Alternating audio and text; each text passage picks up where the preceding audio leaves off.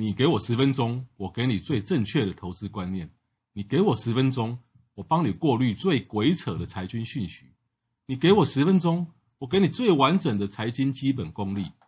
这个节目只靠腰不置入，这个节目只靠腰不卖商品。我是黄国华，人称总干事，每天十分钟来靠腰，给你满满的知识回报。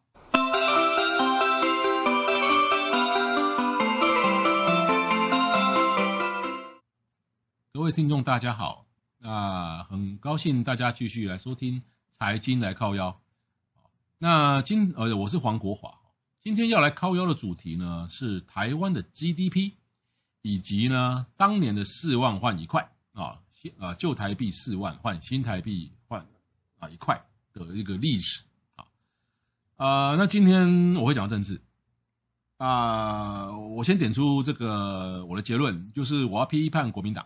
啊，如果你是深蓝的听众啊，那这一集不用听了，直接关掉哈，啊，免得你听了以后你会脑溢血。我们现在讲台湾的 GDP，在一九三零年代，好，一九三零年代台湾是日本统治嘛，那是属于日治时代。在当年台湾在日本统治的的时候，台湾的经济的成就是远远高过于中国，啊，中国本土。在那个年代来讲，台湾的个人平均的 GDP 是日本啊，就内地啊，日本内地的百分之七十五，也就是说，当年台湾呃赚的钱啊是日日本人，比如说本州啦、四国、九州、北海道，然后那些日本人的四分之三，啊，好，那，当时这是台湾的经济表现。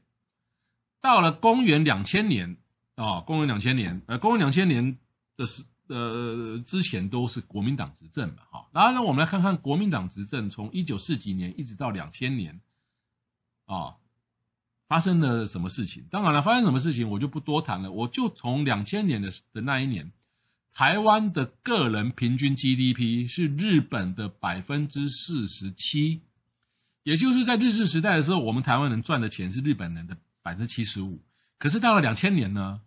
国民党统治的五六五五十几年下来呢，台湾台湾人赚的钱呢，只有日本人的百分之四十七，从七十五趴降到四十七趴，这是一个相对概念，相对概念哦。所以呢，是日本人表现好，还是台湾的经济表现不好？当然这见仁见智。好，那有人说这个这不一样啦，怎样怎样、啊？可是你要不要忘了哦，这其实呢，日本在当时在二战的时候是受到战火很大的摧残，台湾相对来讲并没有受到战火那么大的摧残。也是就是在一九四五年整个二战结束的时候，台日本几乎是一片废墟，台湾相对来讲保存的基础建设都还算可以。可是日本人一出来，国民党一来以后，经过了五十年的统治，我们台湾人赚的钱从是本来是日本人的四分之三降到成日本人的百分之四十七。好，那么第二个我们来比较了哈，那我们就来比较台湾跟中国好了。一九三零年代的中国啊，一九三零年的中国当然就是呃这这一片大乱嘛哈，北伐可能还还还刚结束，还有中原内战哈，外呃就外有这个外有日本侵略哦，然后列强要去，然后呢里面乱的要死啊，不管了。一九三零年的时候，中国啊的个人平均 GDP 只有台湾的百分之二，可见那个时候中国是多穷啊。到了两千年的时候呢，中国的个人的平均 GDP 呢是台湾的百分之八哦。其实，在两千年的时候，呃，台那个中国的经济还没有算完全要起来。可是呢，就是经过了这这这五六十年来，为什么我们台湾人赚的钱本来是中国的五十倍，结果呢，经过国民党五十年的统治以后呢，台湾人赚的钱呢只有国民啊、只有呃中国人的百的十二倍，从五十倍降到十二倍。那到底是中国进步太多呢，还是台湾进步比较多不多呢？啊，这个就让各位去思考了。啊，从这两个数字就看得出来，是说从一九三零年或四零年，或者是从这个二战结束到两千年这段时间来讲，台湾的距离台湾的 GDP 的的的呃离日本越来越远。然后呢，中国本来就是在台湾之下嘛，可是呢，距离中国的距离越来越近，这到底是为什么？这我这个讲啊，要这个讲，当然有非常非常非常多的成因。可是呢，我今天要讲的就是说，在这五十年来，国民党执政，很多人认为国民党执政是一种他们他们他们啊创造了经济奇迹啦，让台湾经济起飞啦，国民党非常善于啊，比较比较会这个呃从事这个这个比较会搞经济。可是从我刚刚讲的这个这个数字来比起来，不会耶。比起日本，比起中国来讲，台湾在一九四六年到两千年来讲，在全世界的发展，或是说跟日本跟跟中国，我们这两个对邻国比起来，我们是相对进步最少的啊，相比他们都少。好。远的不讲好了啦，我们就讲更敏感好了。从两千年到现在好了啦，哈，一共有三个总统嘛，哈，阿扁、马英九跟蔡英文。阿扁执政时间平均 GDP 成长率四点二八 percent，马英九执政期间八年下来平均 GDP 成长率二点五八 percent。那蔡英文执政的期间啊，就是到去年为止啊，那因为今年二零二零年还没过完吧。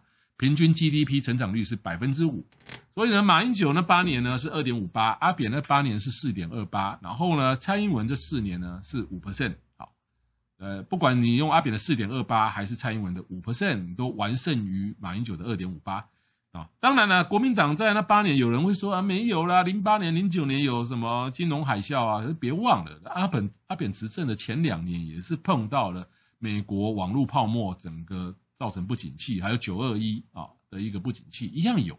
好，那当然了，蔡英文从执政到去年底来讲，的确是没有遭到一些国际政治金融的一些伤害。好，那这个五趴，也许有人说啊，那个民进党喝灭啊，蔡英文喝灭啊。好，那我们就把今年给算进来好了。那今年二零二零年，武汉全球遭受武汉肺炎，那今年的确是全世界这六十年来最糟糕的一年。好那今年台湾的 GDP 成长率，有人估一趴，有人估零点几趴，有人估负零点几趴。好，那我就假设今年武汉肺炎是零成长。那如果把今年二零二零给算下来讲啊，这个蔡蔡英文执政的五年期间的平均 GDP 呢是三点九九，差不多四趴，也也比马英九的四二点五趴还要多。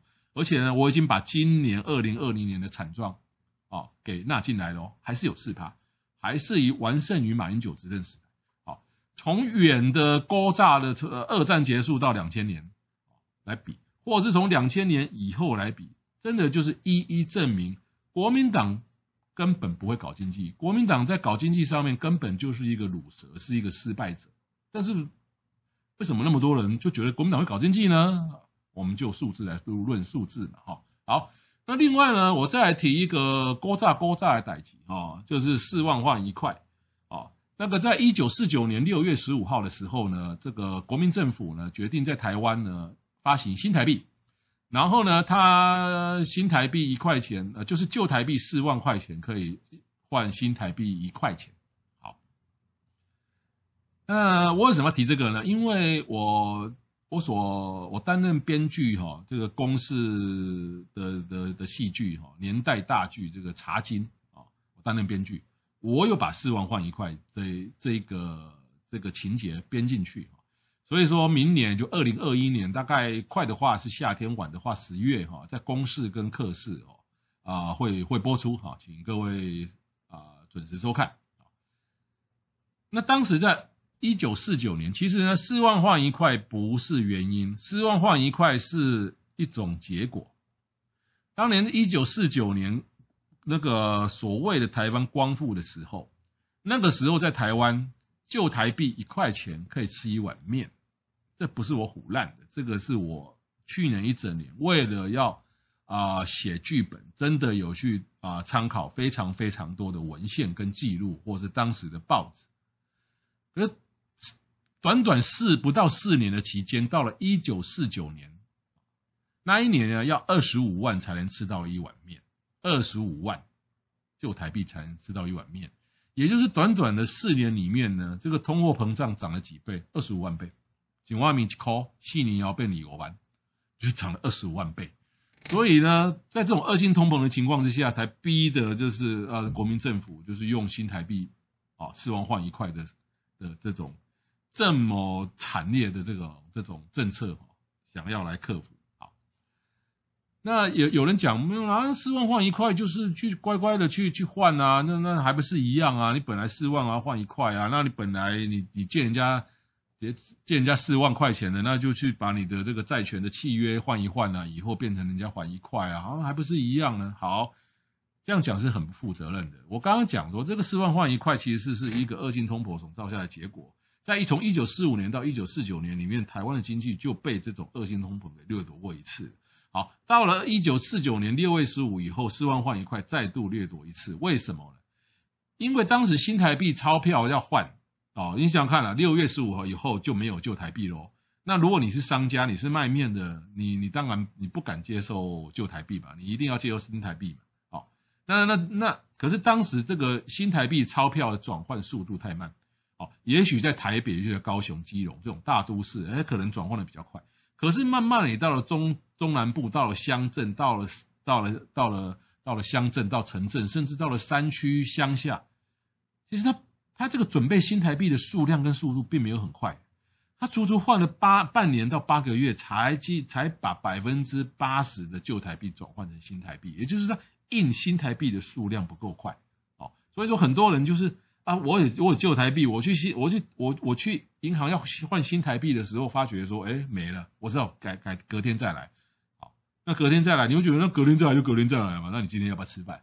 呵呵，你的婴儿今天要不要喝牛奶？对你，你的小孩今天又要付学费？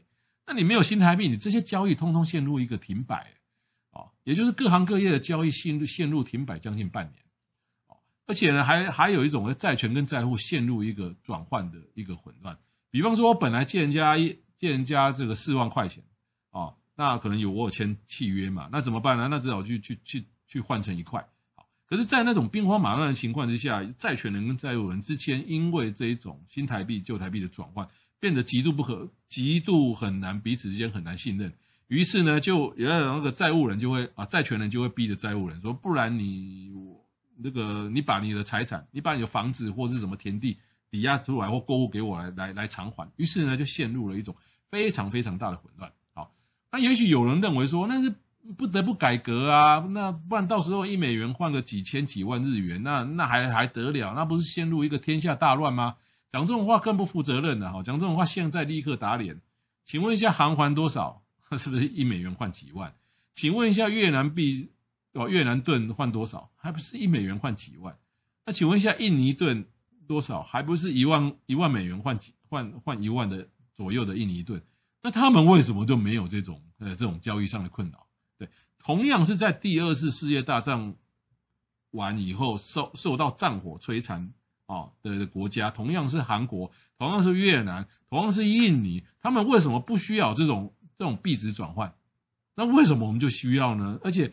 这韩国、越南、印尼，它并没有把这种币值缩小，他们到今天也是也是一样没有问题呀、啊，啊、那为什么台湾就必须要透过这样的转换啊、所以说四万换一块的一个这这个这个这种这种历史呢，除了是说它是因为一种恶性通通膨造成台湾经济在那四五年里面受到很大的伤害以外，四万换一块这个这个这个这个政策在当时也。也造成非常非常多人家计甚至财产受到很很大的损失。好，你说国民党多会多会拼经济，你就打死我都不相信。好，那今天也许呢，这我我所论述的东西呢，也许有人听了会不高兴。好，呃，不高兴是你的事情，对，那你从此不听我的播客也无所谓啊。我播客我的播客节目我又不卖广告，我又不代言，就算只有一个人听，就算只有我老婆听，我照常讲。好，好。